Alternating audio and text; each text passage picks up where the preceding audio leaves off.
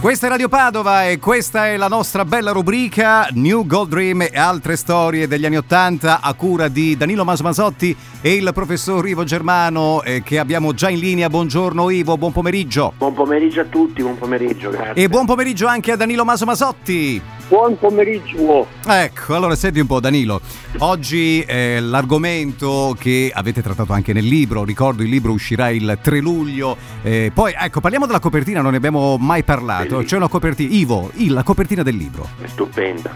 Maestro Palumbo, cioè stiamo parlando qui seri di una delle migliori chine del fumetto che ha.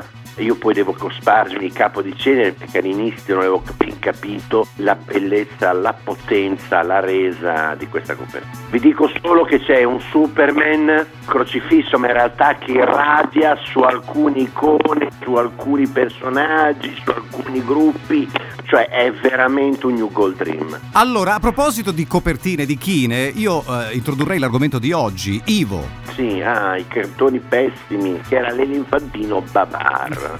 Ecco, vedete già il silenzio. No, Vedete, no, no. vedete, la, vedete No. probabilmente qualcuno... Era veramente orribile. Orribile. Babar, oltre ad essere orribile, oltre ad essere orribile, fulettava pomeriggi nebbiosi mm, o di prima neve e quant'altro, con dei compiti che non si riuscivano a fare e lo associava alle fatiche degli esercizi di matematica. Ecco spiegato perché ho benedetto la prima volta che ho visto Gicrobo d'acciaio. Ah, vedi. Senti, Danilo, di che cosa ci parli? Qual era il, il cartone che ti ha turbato maggiormente in quella bella decade? Eh, allora, il cartone ha, i cartoni che mi hanno turbato maggiormente, cioè come Ivo ha avuto l'elefantino Babar che lo ha scioccato, io ricordo degli episodi proprio no- non di melanconia, ma proprio di depressione curabile con farmaci per bambini, così, del cartone animato Gustavo.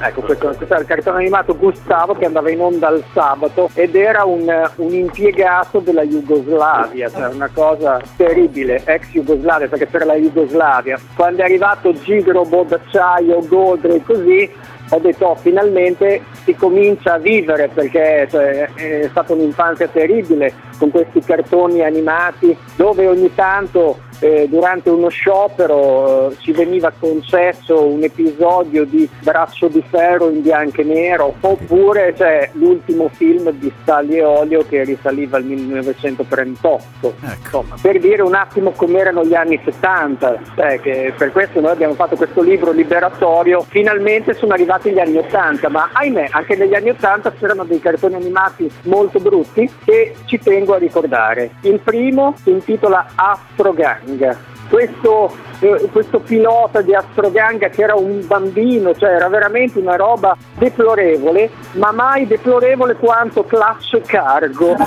Clash Cargo. Clash Cargo eh, eh, comparve anche quello all'improvviso, quello aveva ancora meno fotogrammi di Astroganga e che cosa aveva? Aveva le bocche che si muovevano e basta, cioè, era, bo- un, sì. era un cartone Sì, no, fatto così, cioè, Ma veramente dai, sembrava, sembrava un fotoromanzo, dai, era un Sì, dai. Allora, senti, facciamo una cosa, io mi fermerei qui anche perché veramente possiamo stendere il nostro velo pietoso e eh, dandoci appuntamento alla prossima vi ricordiamo ancora una volta New Gold Dream, altre storie degli anni Ottanta per rivivere, rivivere con la lacrima i mitici anni Ottanta a cura di Danilo Maso Basotti e Ivo Germano. Ciao ragazzi! Ciao. Yeah.